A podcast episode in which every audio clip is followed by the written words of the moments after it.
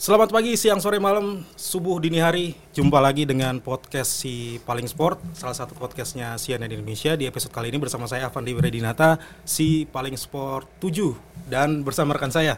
Saya Ikhwan, si Paling Sport 04. Mantap. Wan, hari ini gua semangat banget Wan. Kenapa tuh? Karena narsumnya nggak main-main Wan. Siapa bang? Ngeri nih. Dia seorang pandit bola yang makin ke sini makin ke sana, pandit bola yang makin digandrungi produk-produk asik. Segala kalangan masuk. Segala kalangan masuk. Langsung aja kita sambut one and only Justinus Laksana alias Coach, Justin. Apa kabar Coach? Aman. Akhirnya gue lihat lu dalam uh, s- satu shot ya. Biasanya di Biasa belakang di layar. belakang layar. Siap. Ini makasih banget Coach udah nyempetin datang di tengah kesibukan yang luar biasa padat. Gue WhatsApp sama dia ngeri bro jadwalnya. Kayak Gadok kalau hari Jumat ada cuti bersama. Wah. Udah ganjil genap nih kayaknya nih. Kan kan gue masih karyawan, masih Oh, masih harus cari duit. Jadi semua kita garap. Siap. Mantap.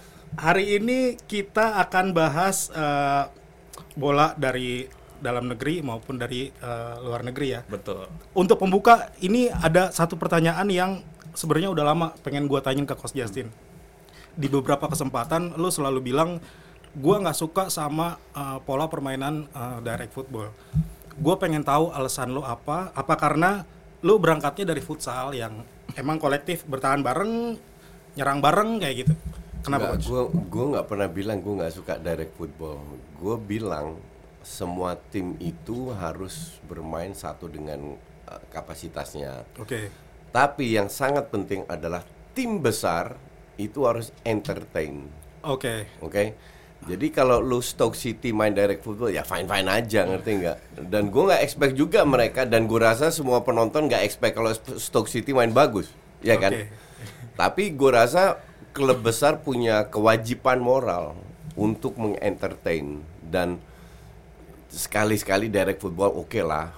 Memang tambah jauh sepak bola itu kan menjadi industri. Dalam arti ya lo harus menang. Intinya adalah menang. Cuman ya siapa yang nggak mau menang? Ya. Ya kan, gue pun juga mau menang, mau juara semua kiri kanan. Tapi kan kan- itu kan nggak realistis. Kenapa kita tidak appreciate effortnya? Satu itu. Kalau lu masuk final, kan lu udah satu dari berapa puluh klub atau timnas atau apa yang bisa masuk final. Itu kan sebuah prestasi. Seandainya lu nggak menang, ya kan? Nah, orang kita itu kan netizen Republik Wakanda ini kan taunya cuman trofi, trofi, trofi. Nah, itu tugas gue untuk menginfluence, mengajarkan mereka bahwa sepak bola itu jauh lebih indah daripada cuman skor. Prosesnya yang kita lihat. Nah, kembali lagi soal menang. Menang itu kan ada dasarnya. Ada prosesnya. Nggak bisa lu jatuh dari langit eh, gol. Gol bisa jatuh dari langit, tapi nggak akan terjadi terus. Kalau prosesnya benar, ini bisa diulang-ulang kali. Kayak Man City, contoh, ya kan? Nah, itulah setengah benar kalau bilang direct football kan direct football lebih eh, memanfaatkan 50-50 long ball long ball ke depan ya kan sekali-sekali oke Liverpool sering melakukan itu MU di zamannya Ole o- eh, mela- melakukan itu tapi itu bukan ya itu seru untuk fansnya aja tapi sepak bola kan milik semua orang kayak gue kan nonton banyak pertandingan nggak cuman Arsenal aja gitu Wang. gitu penjelasannya Siap. Oke, Wan. Kita dari mana nih? Timnas U17 ya, yang lagi rame-rame coach Piala Dunia U17 kita Ya, jadi tuan Yang rumah. ramai bukan 17-nya, Jis-nya yang ramai. 17-nya dia. mah nggak ada gaungnya. Oke, sebelum masuk ke JIS, eh, ini dulu ya, eh, pemainnya dulu ya Wan ya. Pemainnya dulu coach. Kan berapa hari yang lalu coach Bima manggil 34 nama untuk TC Ya, tanggal ya, 10 kemarin mulai kan. Dan enam di antaranya ini pemain diaspora. Ya. Yang mereka tuh tersebar di belahan dunia lain. Iya, gue baca itu Ah. juga. Ya. Kalau menurut lu coach, bagaimana timnas yang notabene junior manggil eh, pemain diaspora Ya. untuk nanti nih Piala Dunia? Ya, lu harus lihat dari dua sisi, Oke. oke? Eh, harusnya ini sih agak menyedihkan, oke? Kenapa lu tidak bisa ambil? Tapi gue gue support Bima. Kenapa dia melakukan itu? Karena di lokalnya nggak banyak stok. Apakah ada liga reguler U17? Nggak ada. Ya kan? Kalau lu bicara, lu bandingkan dengan timnas Jerman, timnas Spanyol, Italia, mereka tinggal petik pemain U17 main di liga ini, tolong kasih data U17, tat tat, tat keluar main siapa rank satu siapa dites. Karena memang liganya dari kelompok Karena liga dari kelompok gue berjalan. Nah sekarang kan nggak ada. Gue inget zaman gue masih ngelatih timnas futsal pertama kali pertama kali 2005. Nggak ada liga. Mau ambil pemain dari mana? Dari liga mahasiswa, dari Tarkam, dari ini, dari itu. Nah Bima nggak jauh beda. Pada saat dia diberikan kesempatan untuk diaspora, kenapa enggak? Kan intinya adalah kita melanggar aturan atau tidak. Pada saat lu ada darah Indonesia dari ti- generasi ketiga kalau nggak salah ya mengalih dari kakek lo lah ka- kakek nenek lo ada darah Indonesia dia lu punya hak. Ya, secara- aturannya kan begitu. secara regulasi secara regulasi lu sah. Ya. jadi kalau sah kenapa tidak? Ya kan? Bahkan pemain kayak Marek Klok nggak ada darah Indonesia lu tinggal lima tahun di Indonesia aja lu bisa jadi orang Indonesia kenapa dirubah dengan lokal pride lokal pride itu? Untuk untuk gue sih agak lucu ngerti nggak? Karena kepentingannya pada saat lu naturalisasi sekarang di usia 17 contoh oke? Dia kan bisa digunakan saya umur 30 sampai dia aktif. Nggak cuman iya nggak kalau dia bagus bisa dipakai terus. Kalau nggak bagus kan mental sendiri. Tersisi dengan Iya. sendirinya. dan timnas Indonesia apa yang dirugikan nggak ada. Ya, ya, ya. Jadi memang eh, scoutingnya untuk U17 ini karena nggak ada liga kelompok karena nggak ada liga kelompok umur. Jadi ambil dari Garuda Select ada 17 kasih. Ini ada 17 kasih. Liga top score liga ini liga itu. Kan lucu gitu. Dan jadi jadi pilihan diaspora itu sebenarnya ya pilihan yang fine fine aja masuk akal dong ya. nggak jauh beda sama Sintayong Sintayong waktu tanda tangan luar juara tak tak tak. Piala Asia lolos grup atau perform? Oke sebagai pelatih diberikan beban seperti itu wajar Oke. Terus gue dapat apa? Pemain gue mana? Ya lo harus ambil pemain dari liga lihat. Pemain liga porosnya pemain luar semua. Empat tahun lalu kalau nggak salah ya. Yang hebat-hebat pemain luar semua. Gimana? Lu cuman di, dikasih yang banyak stok itu wing Winger.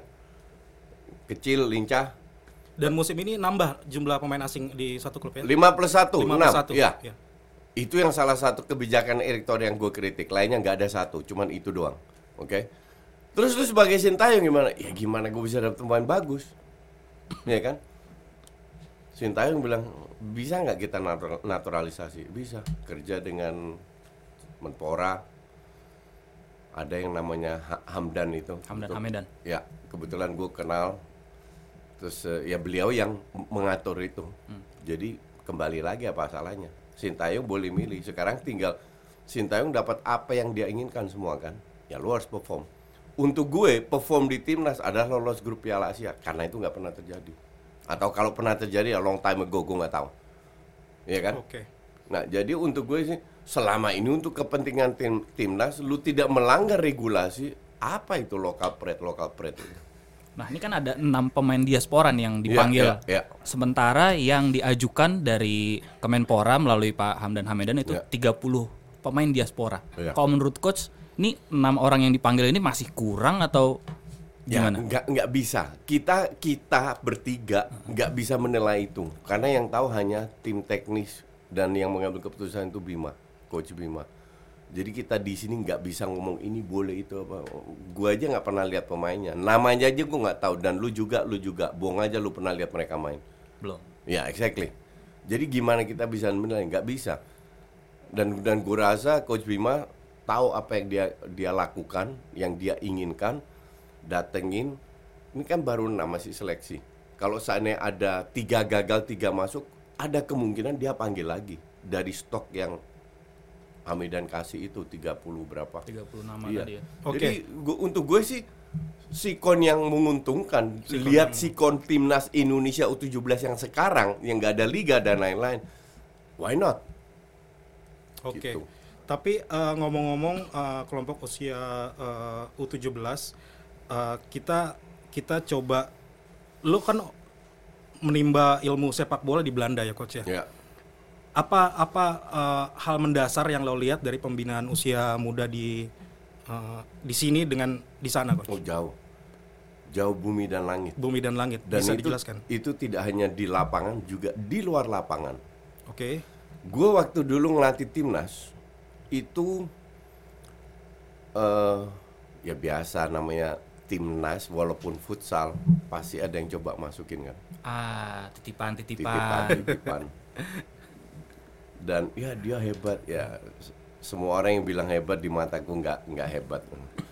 Oh ya jadi yang titipan-titipan itu kebanyakan justru yang menurut mereka hebat. Menurut mereka Yang tapi menurut lo enggak menurut gua nggak. Oke. juara Qatar juara inilah juara eh, eh, tu- turnamen kampung lah kabupaten lah apalah. Kan keluar itu CV-nya semua. Oke.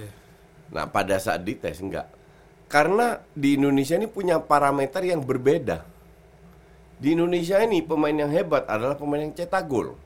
Pemain yang bisa ngelewatin 4-5 orang. Oke? Pada saat disuruh bermain dengan sistem nggak sanggup. Ancur-ancuran. Ancur-ancuran Pada saat disuruh passing bener nggak sanggup. Yang dilihat hanya cetak gol cetak gol. Makanya kalau lu kita kenal udah berapa tahun udah lama banget kan kan gue selalu kritik. Lu cetak gol bukan berarti lu main bagus selama 90 menit itu yang lu harus lihat karena kalau lu nggak nonton lu mengandalkan data ada distorsi antara terjadi pertandingan dan apa yang lu baca di data 10 shots on target belum tentu semua bahaya shooting pelan ke arah kiper dianggap on target. Ya kan? Nah, kembali lagi data means nothing for me. Lu harus nonton. Nah, kenapa gue bilang beda bumi dan langit? Di Belanda, gue umur 12 sudah ikut SSB. Sekarang di us- usia hampir 56, gue masih main. Gue passing kaki kiri kanan, bisa. Lu bisa lihat cek di foto gue lah, di, di Instagram gue bisa lihat. Kok passingnya kaki kiri? Kenapa? Dari kecil kita udah di, dibiasa diajarin. dan liganya di sana ada u- kelompok usia mudanya My friend, dari usia 6 sampai 17 tahun. Oke. Dari Agustus sampai Mei. Dari dari segala jenis eh, liga. Jangan kaget. 6 tahun. Kalau lu sekarang eh, pindah ke Utrecht dengan keluarga lu, penduduk Utrecht 250 ribu, lu tinggal cari SSB yang deket rumah lu. Gak usah jauh-jauh. Deket rumah. Ini anak saya masukkan SSB. Oke, umur berapa? Eh, let's say 12 tahun. Oh, 12 tahun itu masih eh, kelompok C. Kelompok C itu tergantung berapa jumlahnya. Yang bagus masuk C1, yang kurang C2, yang jelek C3, C4. Ter- tergantung jumlah pemainnya, oke? Lalu dimasukin di tes. Oke, lu bagus lu tes di C, C1. Ternyata dia jelek di C1 bisa turun ke C2 di mana dia excellent di C2. Ya main. Yang penting mereka bermain setiap minggu dari Agustus sampai bulan Mei. Itu namanya pembinaan. ya Bukan turnamen kiri, turnamen kanan itu. It's nothing. Itulah salah satu kritikan gue atau masukan gue ke Erick Thohir, Pak, tolonglah di difokuskan ke Asprof biar Asprof itu serentak menjalankan program pusat. Karena Asprof ini penting untuk pembinaan dari Sabang sampai Merauke. Perpanjangan tangan PSSI. Perpanjang tangan Betul. PSSI. sini kebanyakan ya turnamen festival gitu ya Iya. Nah, j- jadi kembali ke pertanyaan lu, bedanya bumi dan langit. Kedua, masalah orang kira kalau lu punya bakat, lu bisa jadi pemain pro. Gue selalu bilang, di Belanda, gue 20 tahun tinggal di Belanda untuk untuk yang belum kenal gue ya, 79 sampai 99. Di Belanda itu yang namanya orang am- pemain Ambon atau Indo Ambon atau full Ambon itu segambreng. Mungkin nggak sampai top, tapi minimal main di divisi 1, di sorry, divisi utama. Oke? Gue bilang pemain kayak gini bakatnya di Indonesia itu segambreng bakat. Tapi kenapa nggak ada yang berhasil? Ya dong. Lu lu kalau keturunan eh, Irian mau keturunan Ambon mau mulai di South Africa lu tetap Ambon sesimpel itu kan. oke Tapi kenapa mereka bisa berhasil dan di sini kurang berhasil? Di sini berhasil kan cuma sampai Liga 1. Iya kan? Nah, ada yang salah. Ya salah di pembinaan. Bukan hanya bermain tiap minggu. Makanan, disiplin, struktur. Ini gue kasih tahu lo, ini contoh aja ya. Gue kritik timnasnya Sintayong tahun lalu. Asnawi gue kritik, Arhan gue kritik, Egi gue kritik. Oke. Mereka curhat ke temen gue yang kebetulan deket teman Kritik deket. apa waktu itu? Permainan. Permainan, oke. Mereka curhat. Kenapa Coach Justin ngoceh? Oh itu sempat ramai juga tuh. Iya. Kenapa Coach Justin ngoceh? Marcelino terakhir gue kritik juga, ngoceh juga sok-sokan. Lu itu siapa? Marcelino itu pemain ber- paling berbakat di Indonesia. Oke. Saat Dan- ini. Saat, Saat ini. ini. Dan gue gue sering dia keluar.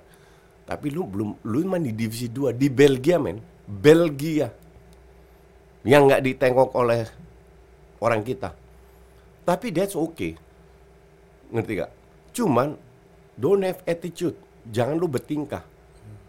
Pemain sekarang dikritik dikit. Wah, wah, wah, wah, wah, terus. Lu siapa?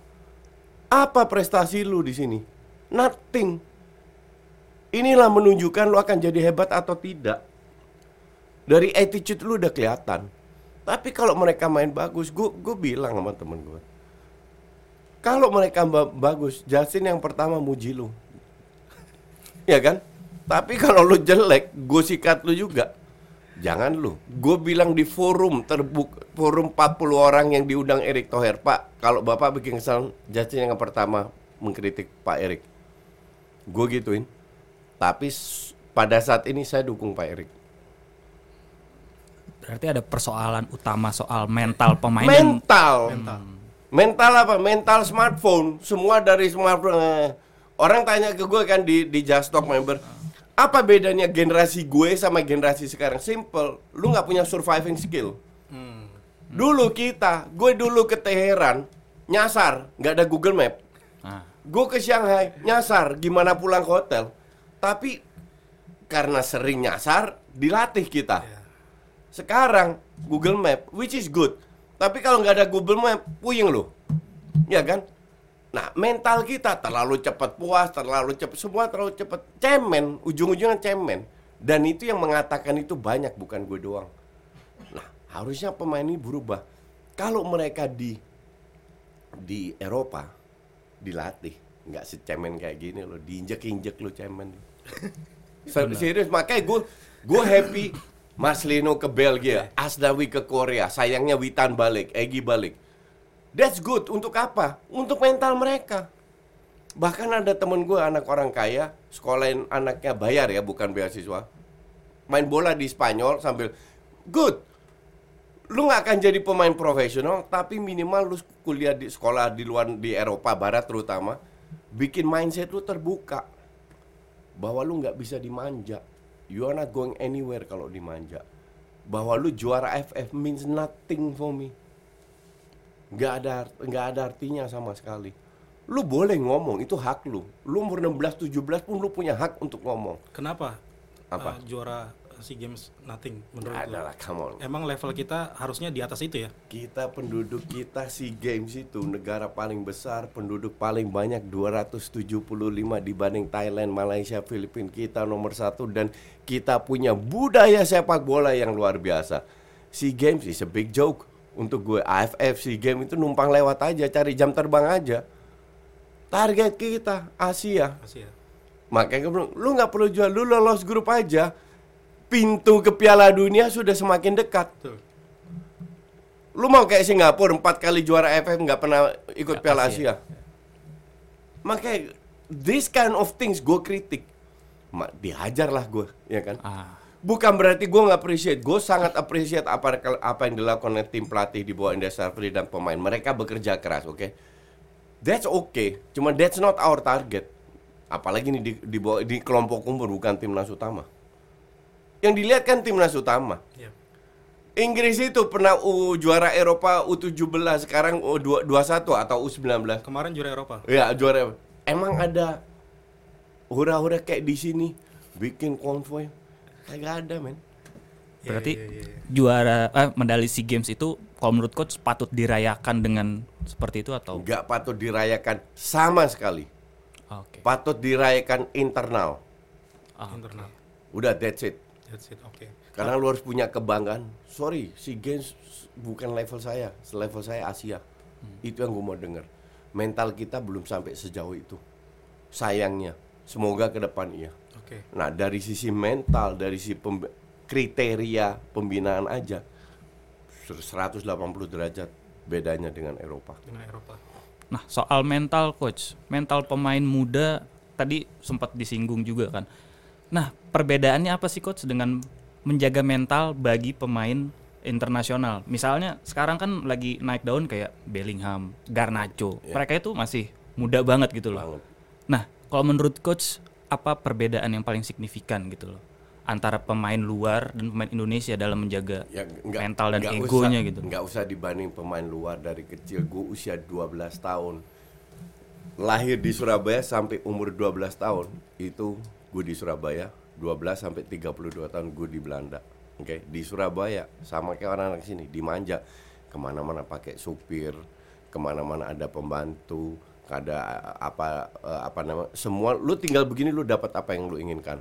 Waktu gue di Indonesia, bahkan gue pernah bilang di di podcast gue, gue baru tahu setahun dua tahun terakhir gue baru tahu kalau sarang burung itu mahal. Sarang burung walet itu ya. Sarang burung di Surabaya gue udah kayak makan Indomie. Jadi tiap kali makan tinggal dibikinin. Karena lu dengan semua lu bisa dapat dengan gampangnya, lu nggak menghargai. Pindah dong gue ke Belanda. Di Belanda. Mau apa eh, eh, eh, manja ini atau bangun tidur bersihin kamar lu ranjang lu sendiri. Tapi itu lo di asrama kan berarti ya? Enggak, Oh, sama enggak. orang tua di Oh, rumah. orang tua, oke. Nyokap gue bersihin sendiri. Bangun roti bikin sendiri. Naik sepeda ke sekolah. Waktu SMP naik sepeda, waktu SD dekat ya, jadi ja- jalan kaki. Pulang makan, selesai makan, cuci piring. Nggak ada dimanja-manjanya. Itu dari umur 12 sa- sehingga lu umur segini ya lu bisa survive. Karena dari kecil udah ditatar. Makanya gue sering dapat pertanyaan dari member gue, Just, Just Talk member. Coach gimana cara ngelatih mental? Nggak bisa satu dua tiga lu latih. Kita lihat banyak sekali pemain yang berbakat di Eropa gagal karena mental. Oh iya banyak juga. Iya kan? Iya. Ya itu karena mental. Murni mental dari kecil mereka merasa hebat karena salah satu tahu siapa? Justin Clifford. Justin Clifford itu besar di keluarga yang top. Patrick Clifford dulu top-topnya top di mana-mana dia semua dapat yang diinginkan. Sekarang mentalnya parah itu anak. Keberatan sama bapaknya kayaknya. Iya.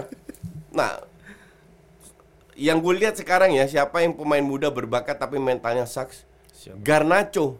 Kenapa Oke. tuh coach? Garnacho itu sucks mentalnya. Makanya preseason dipakai terus. Awal-awal masih dipakai, habis itu nggak dipakai lagi sama Ten Hag. Ternyata attitude problem. Lu itu siapa? Lu bukan siapa-siapa. Itu selevel Garnacho, dicadangin terus sama nyaris nggak main kan? Sama Ten Hag. Apalagi pemain kita. Baru emang lu lihat eh SEA Games atau AFF diakui sama FIFA?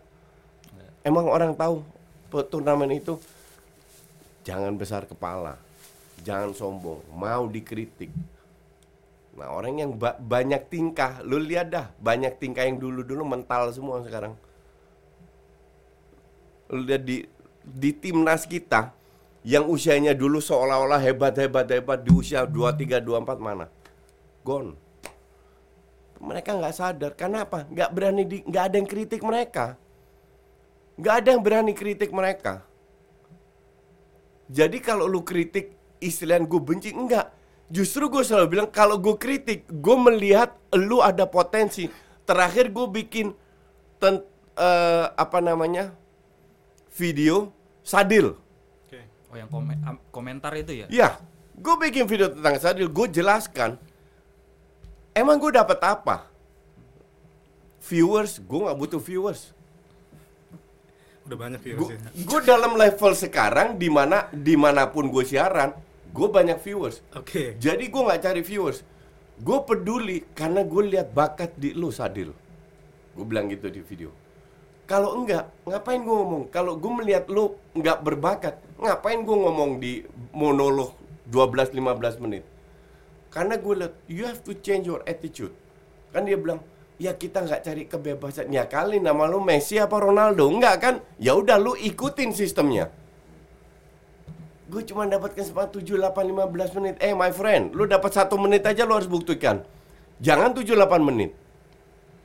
Ngerti nggak? Nah ini harus harus ada yang sadarkan dia. Tapi beruntung dia di bawah Kurniawan. Kurniawan sendiri mengalami betapa dia dulu melakukan kesalahan-kesalahan. Semoga disampaikan. Dan gue kenal Kurniawan secara pribadi. He's a good guy. Ngerti nggak? Nah itu yang gue harap. Bahwa Sadil itu sadar. Ternyata gue selama ini salah ya. Ternyata gue banyak tingkah. Sebenarnya gue bukan siapa-siapa. Nah attitude ini harus disampaikan. Dan semoga gue tidak bisa merubah siapa pun. Di ruang ini pun gue nggak bisa. Yang gue bisa lakukan adalah gue menginfluence. Gue memberikan kalian sudut pandang yang berbeda. Tapi yang merubah kan diri lo sendiri lo sendiri. Kalau lo nggak setuju ya udah. Tapi at least gue sudah memberikan masukan. Oke? Okay? nah, ini yang gue lakukan ke Sadil gue udah memberikan gue coba gue mencoba agar dia melihat dari sudut pandang yang berbeda kalau dia nggak setuju, kalau dia merasa dirinya benar, ya silahkan. Tapi bukan salah Sintayong. Hmm. Nah, berkaitan soal Sadil juga dia angkat bicara di Instagram itu kan karena merasa offense karena komentar Iya. netizen gitu kan. Nah, kalau menurut coach tuh My friend, gue mengalami itu semua. ah gimana tuh coach apa apa netizen kita nih emang gimana ya gitu kan? Eh serampangan atau Nggak. gimana kalau komentar tuh coach? Netizen di dunia seperti itu, bukan hanya di Indonesia. Oke. Gue mengalami hal yang sama. Akhirnya ujungnya kan komen gue limit, gue blok, blok, blok, blok. Twitter ada 12.000 plus plus, belum yang lain. 12 ribu yang udah lo blok. Yang udah gue Di blok Twitter? Di Twitter. Oke. Twi- Banyak ya? Twitter doang. Dan dan gue sendiri ya, no asisten. Oke. Gue sendiri. Oke. Eh, itu gue mengalami. Tapi lama gue pikir, sekarang gue buka semua kan Instagram semua komen gue gue gue buka kecuali YouTube karena untuk member aja Oke, yang bisa ya. komen. Eh, gue buka semua karena gue pikir eh, banyak sekali orang yang punya niat bagus jadi korban dari segelintir haters itu. Nah harusnya lu nggak peduli dengan komen, lu emang waktu lu banyak, nggak? Waktu lu itu lu luangkan untuk hal yang positif, bukan untuk baca komen. Makanya yang lebih kocak apa? Ini sadil levelnya Asia Indonesia. Gue di blok sama Mudrich. lu ketawa, but it happens. Instagram at mmudrik 10 Kok bisa ya? Jadi dia ini kan mau ke Arsenal. Oke. Dia ngaku di gue fans Arsenal dari kecil, gue suka Arsenal, London is red, bla bla bla. Mendadak dia ke Chelsea Ah, karena kalah bid. Kalah bid kan kembali ke pemain. iya. Hmm. Kayak Rafinya. Rafinya di bid sama Chelsea lebih tinggi daripada Barca. Oke. Oh enggak, gue mau ke Barca. I don't care. Chelsea bid berapa. Dia ke Barca. Tapi kunyuk satu ini kan eh lebih cari duit. Ya that's okay itu hak lo. Oke. Akhirnya setiap kali dia main jelek dan gue kritiknya gue sindir ya. Gue nggak pakai kata-kata kasar, nggak rasis ataupun nothing. Hanya sindir doang. Kayak thanks for going to Chelsea kayak gitulah. Iya. Terus Nyindir-nyindir ya. Iya, kalau Ce- Chelsea eh, eh, kalah besar, gue posting di IG gue, gue tag dia. Eh di blok. Dan bertanya, lu nggak ada kerjaan kalau gitu. Jangan-jangan udah 12 ribu juga yang di blok kamu. Ngerti nggak? Dia itu pemain profesional yang dibeli dengan 100 juta euro. Oke? 100 juta euro loh. Lu masih ngeladenin gue kan netizen di depan di depan dia. Yang lu harus lakukan lu harus fokus. Dan kemarin ada yang screenshot lagi baru kemarin. Screenshot ada yang ngomong, Mudric, lu kalau lari itu harusnya nggak lurus saja, lu harus bisa putar 360 derajat untuk menghindari. Dijawab sama dia. Gimana kalau lu menang? Mungkin lu bisa gi- gimana kalau lu yang main mungkin lu bisa menang Ballon d'Or. I mean komentar kayak gitu kan nggak perlu, ngerti nggak? Lu itu seorang profesional. Baperan juga dia berarti ya. Iya, dia baperan dan kelihatan di lapangan kan. Oh, iya. Ngerti nggak? Gue seumur dia peluang-peluang yang dia dapat gue gol itu. Ngerti nggak? I mean ini sebuah contoh yang tidak boleh dilakukan. Pernah nggak lo lihat Javi Pedri itu lebih muda lo dari Modric? Pernah nggak lo lihat mereka heboh ngurusin sosmed? Pernah. Attitude kembali lagi. Oke. Jadi lu harus tahu bahwa kalau lu top, lu harus bisa terima hal-hal kayak begitu. Jadi jangan jangan don't have attitude lah. Kesempatan lu untuk membalas cuma satu di lapangan dengan performance. Udah itu aja. Oke, coach. Wan, kita sekarang ke tadi eh, udah ke Eropa, sekalian kita ke Liga Inggris ya. Siap. Kurang lebih sekarang tanggal 11. Ya, kurang lebih sebulan jelang kick off nih ya. Kick off musim 2023-2024. 12 Agustus. Bro. Ya. Bursa transfer dulu, coach. Eh, mana yang yang masuk pengamatan lo ini transfer cerdas. Ini transfer eh, oke nih. Arsenal. Arsenal. Eh, Arsenal itu si ini ya. Havertz ya. Kayak Havertz, Declan Rice. Rice. Timber. Timber. Eh, Xhaka keluar ya. Ya. Dari Xhaka keluar ya. Arsenal ngomong-ngomong Arsenal, gua gua sebagai gua kalau jadi fans Arsenal ya, gua nggak bilang Arsenal musim lalu itu gagal sebenarnya. Karena gua menikmati permainannya walaupun gua bukan fans Arsenal. Jadi gua ngelihat eh, progresnya itu menarik banget Arsenal. Musim depan Arsenal gimana coach? Ya dengan gue sih expect ada lima pemain datang. Oke. Jadi tiga sudah masuk, dua eh, akan datang.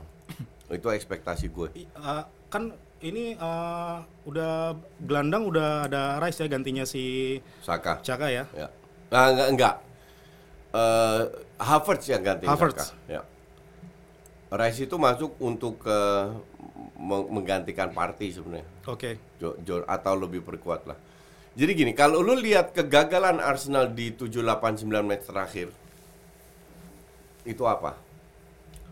Kalau menurut gue, satu bench yang lemah. Oke.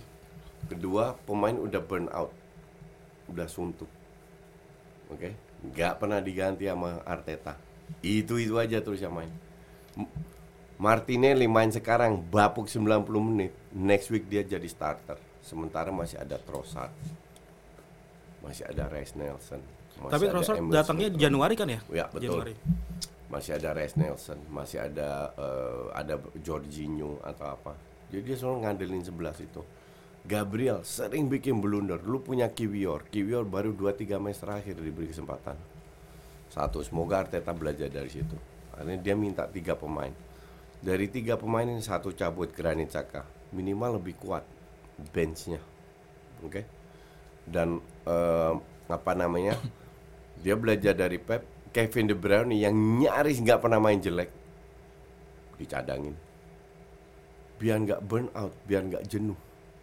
Tapi ya De Bruyne dicadangin kan City emang kedalaman skuadnya oke ya. Exactly. Oke. Nah, ini yang Arsenal menuju ke sana. Oke. Jadi jangan sampai Bukaya main terus, Odegaard main terus. Pada saat Odegaard jelek siapa yang gantinya? Tusuk gigi. Udah berapa kali dikasih kesempatan? Amburadul juga. Berarti itu yang menurut lu bikin Arsenal kedodoran tuh di akhir Ya. musim lalu. Ya. Bahwa rotasinya kurang Ah. sehingga pemain udah jenuh. Bukan masalah fisik, masalah mental. Mental. Ya, dan kayaknya Arteta sadar, datanglah itu tiga pemain. Sama satu killer di depan, nggak ada. Lu kan sering nonton, they create many chances, tapi nggak ada killernya. Perbedaannya bukan seperti data, ya lu lu cetak tiga gol kebobolan 4 gol lu kalah. Bukan kayak gitu. Oke. Ada faktor psikologisnya. Kalau lu cetak satu gol, cetak dua gol, secara tidak langsung lu secara psikologis udah di atas angin. Mainnya udah lepas. Nah, Arsenal itu susah untuk cetak, untuk kill the game istilah gue. Nggak bisa cetak gol ketiga, keempat. Karena kalau itu bisa, mereka akan bisa cetak gol kayak City. Banyak gol. Walaupun sekarang juga banyak gol di awal-awal. Awal kan nggak ada tekanan.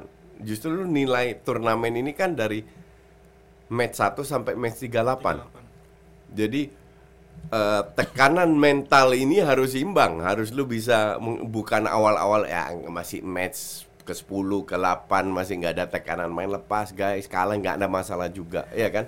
Ini kan masalah mental. Iya, lu ngerasain kalau lu tim lu gagal juara cuma selisih satu poin sama City. Ya. Kayak Liverpool dua tahun yang lalu kan. Nah, kayak kayak hal-hal kayak gitu itu di, di, diperbaiki lah. Oke. Kayak, kayak semoga Arteta belajar dari kesalahannya Oke. gitu.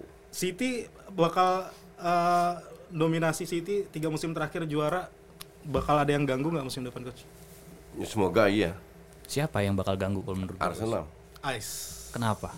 karena mereka sudah memperkuat skuadnya. Oke. Sudah ada tiga pemain datang yang sudah tahun sebelumnya itu kan banyak pemain yang di tusuk gigi datang, Lokonga, eh, Tavares yang nggak perform.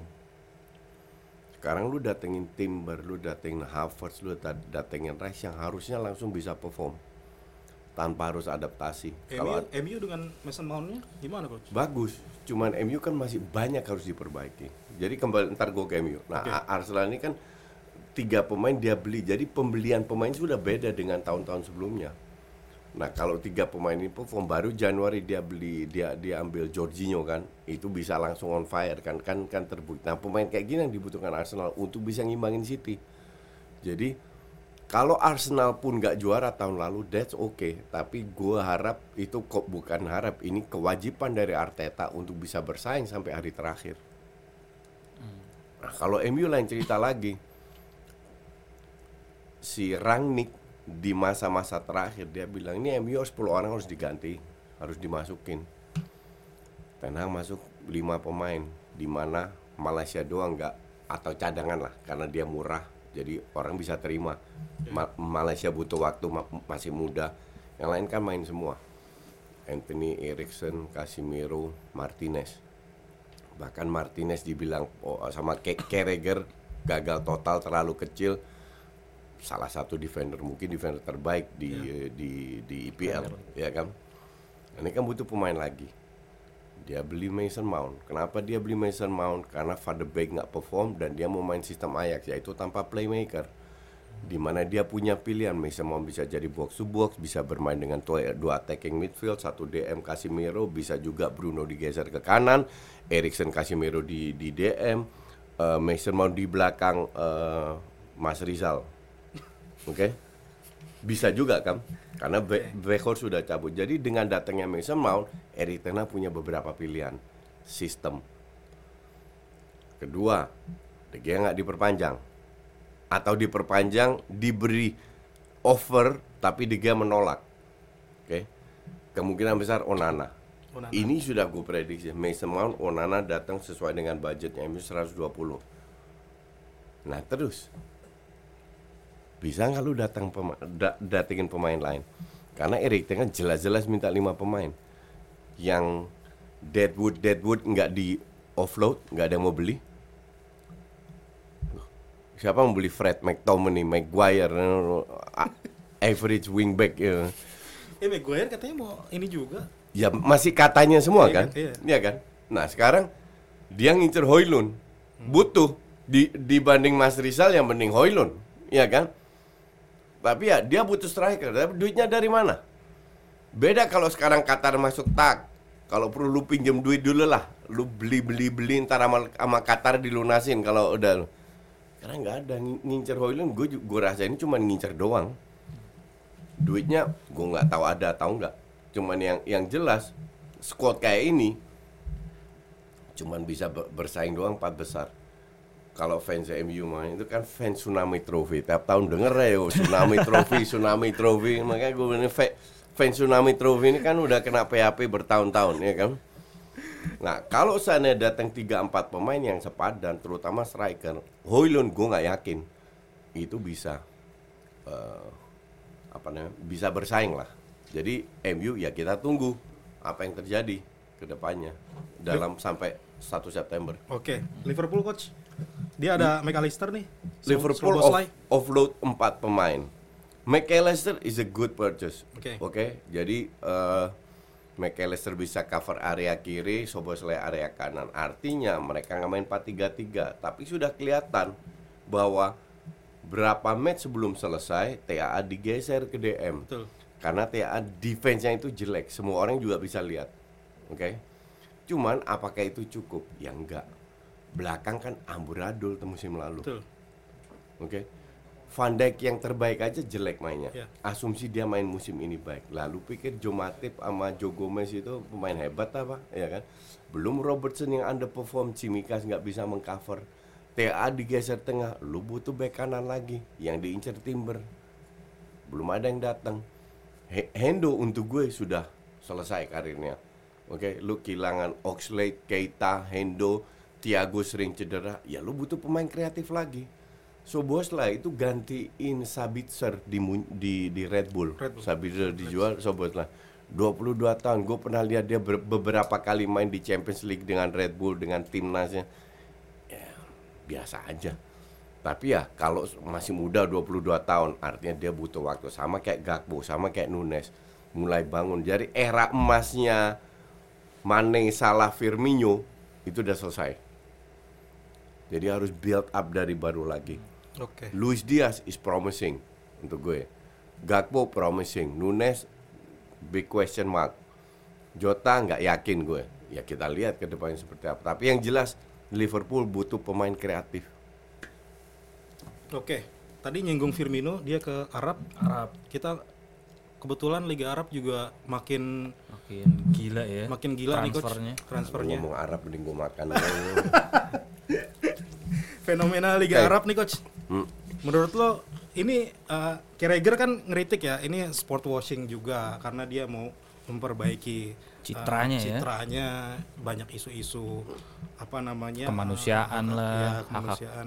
segala macam. Mereka akhirnya pakailah itu tameng Liga Arab. Menurut lo uh, tapi ada sisi positifnya nggak sih coach sebenarnya buat buat uh, per- ya perkembangan industri bola di sana. Arab kan kita sebelumnya liganya ya biasa aja. Walaupun timnasnya oke gitu kan di Asia level Asia. ya, em, gue nggak ngelihat salahnya apa dari apa yang dilakukan oleh Arab. Oke. Yang dilakukan oleh Arab pernah dilakukan oleh Cina. Ya. Oscar ya. Ya, bukan Oscar aja, Hulk, ma- macam-macam. Tapi Tapi- nggak lama Cina ya. Nggak, nggak lama karena sistemnya beda. Sistemnya beda. Jadi gini, di Cina itu yang punya klub adalah multinasional, perusahaan besar. Sama pemerintah bilang kalau lo invest di sepak bola, gue subsidi perusahaan lo. Nah itu mereka lakukan bukan karena mereka cinta suka bola untuk mengangkat sepak bola Cina, itu maunya presiden. Tapi klub-klub klub-klub itu cuma mau subsidi dari pemerintah biar dia bisa beli pemain. Nah itu yang terjadi. Jadi dasarnya niatnya udah nggak bener. Oke.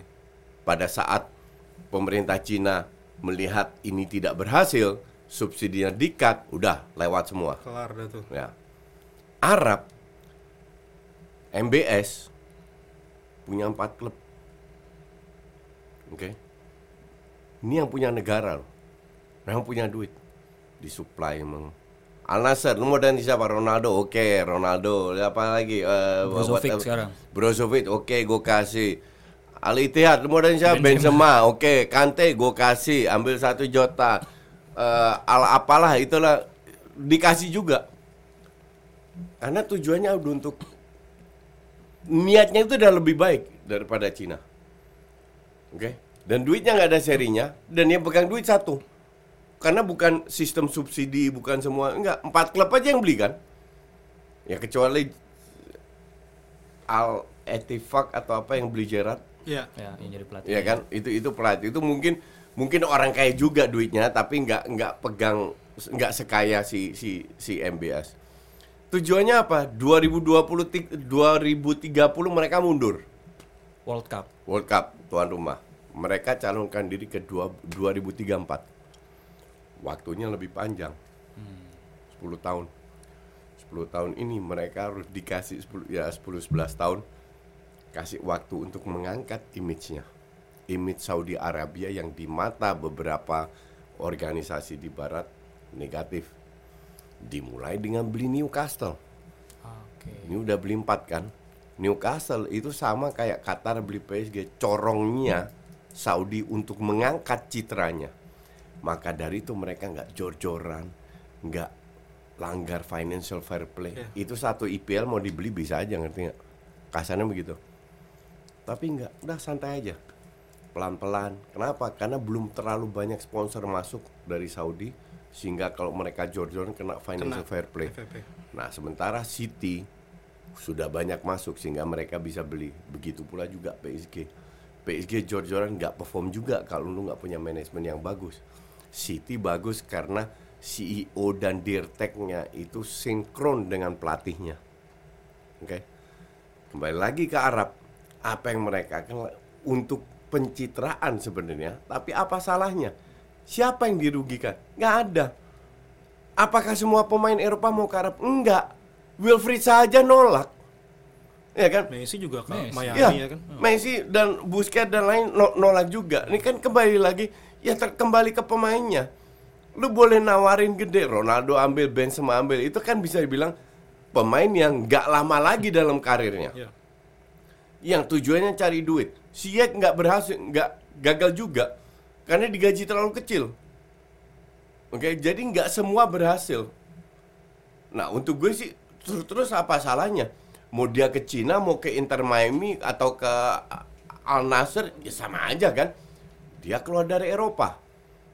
Nah, terus komplainnya di mana? Nggak paham gue. Itu sirik aja itu yang komplain-komplain gitu.